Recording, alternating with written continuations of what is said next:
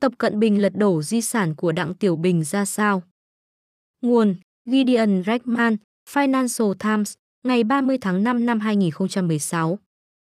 Biên dịch Nguyễn Huy Hoàng. Biên tập Lê Hồng Hiệp. Bản quyền thuộc về dự án nghiên cứu quốc tế. Ở thời điểm này nền chính trị ở phương Tây đang quá kịch tính, đến nỗi khi so sánh Trung Quốc sẽ có vẻ tương đối trầm lắng và ổn định. Nhưng ấn tượng như thế là sai lầm. Tập Cận Bình đang đưa đất nước mình đi theo những phương hướng mới đầy cấp tiến và rủi ro. Nếu những chính sách mới của vị chủ tịch nước thành công, thì thời đại Tập Cận Bình sẽ được nhớ đến vì đã đạt được mục tiêu đại cải hoàn dân tộc Trung Quốc thường được nhắc đến của ông. Nhưng nếu những thử nghiệm của Tập thất bại, thì di sản của ông rất có thể sẽ là bất ổn chính trị, trì trệ kinh tế và đối đầu quốc tế. Về cơ bản, những gì Tập đã làm là từ bỏ công thức vốn thúc đẩy sự trỗi dậy của Trung Quốc trong 30 năm qua. Công thức đó được Đặng Tiểu Bình đưa ra sau khi lên nắm quyền vào cuối năm 1978 và sau đó được những người kế nhiệm ông hiệu chỉnh. Nó gồm 3 thành phần, chính trị, kinh tế và đối ngoại. Về kinh tế, Đặng và những người kế nhiệm ông chú trọng xuất khẩu đầu tư và nhiệm vụ đạt tăng trưởng hàng năm ở mức hai con số.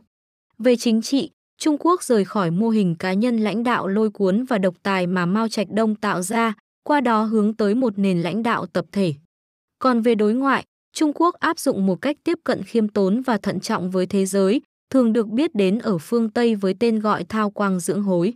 Dựa theo lời khuyên nổi tiếng của Đặng dành cho các đồng nghiệp là Trung Quốc phải giấu mình chờ thời.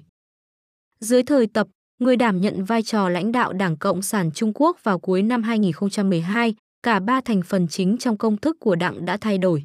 Về chính trị, Trung Quốc đã hướng trở lại mô hình dựa trên lãnh đạo chuyên quyền, bản thân ông Tập.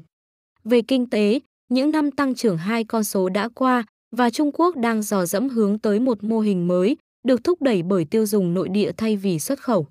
Và về các vấn đề quốc tế, thời đại tập đã chứng kiến sự dịch chuyển khỏi chính sách giấu mình chờ thời và hướng tới một chính sách đối ngoại thách thức sự thống trị của Hoa Kỳ trong khu vực châu Á-Thái Bình Dương.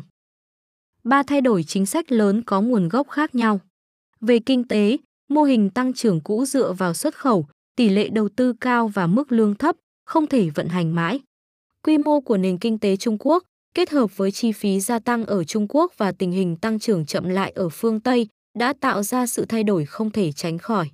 Nhưng dịch chuyển sang một mô hình mới là rất nguy hiểm. Sau cuộc khủng hoảng tài chính 2008, Trung Quốc đã tiến hành một đợt tăng cường tín dụng và đầu tư không bền vững, vốn có thể dẫn đến một cuộc khủng hoảng tài chính. Thậm chí nếu có thể tránh được số phận bất hạnh ấy, Trung Quốc vẫn phải làm quen với tốc độ tăng trưởng chậm lại. Giới lãnh đạo đảng thường dùng quyết tâm Trung Quốc phải tăng trưởng ở mức 8% một năm để duy trì sự ổn định xã hội và chính trị. Nhưng đến nay, tăng trưởng khoảng 6 hay 7% cũng sẽ được coi là kết quả tốt. Một nền kinh tế lành mạnh là tối quan trọng đối với sự ổn định trong nước.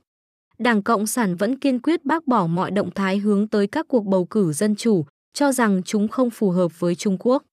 Thay vào đó, giới lãnh đạo đất nước đã dựa vào tăng trưởng kinh tế nhanh chóng, để đem lại cho hệ thống chính trị một tính chính danh dựa trên thành tích, mà các nhà lý thuyết của Đảng cho là vững chắc hơn sự lựa chọn từ các cử tri trong một cuộc bầu cử dân chủ.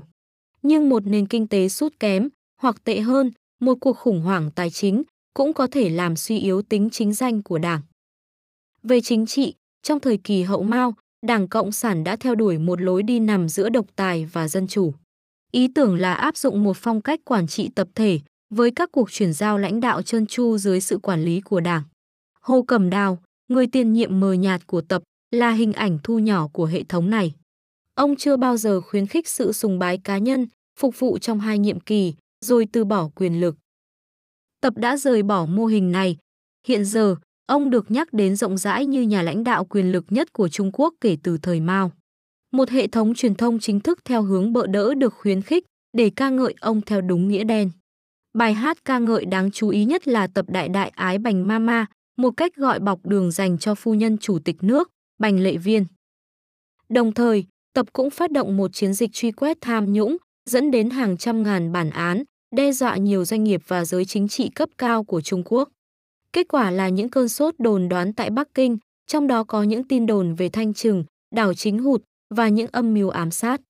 Nhiều chuyên gia tin rằng ông Tập đang quyết tâm phục vụ nhiều hơn hai nhiệm kỳ, một diễn biến sẽ lật đổ mô hình lãnh đạo tập thể.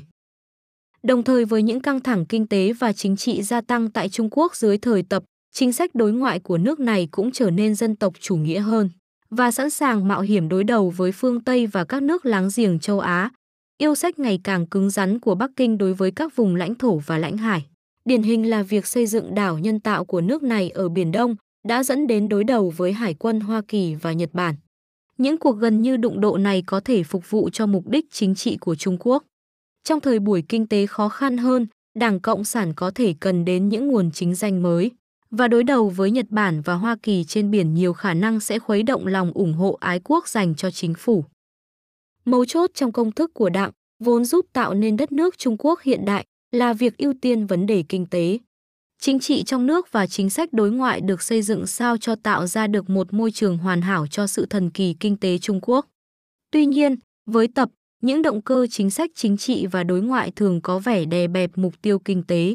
Sự thay đổi trong công thức này có vẻ nguy hiểm đối với cả Trung Quốc và thế giới.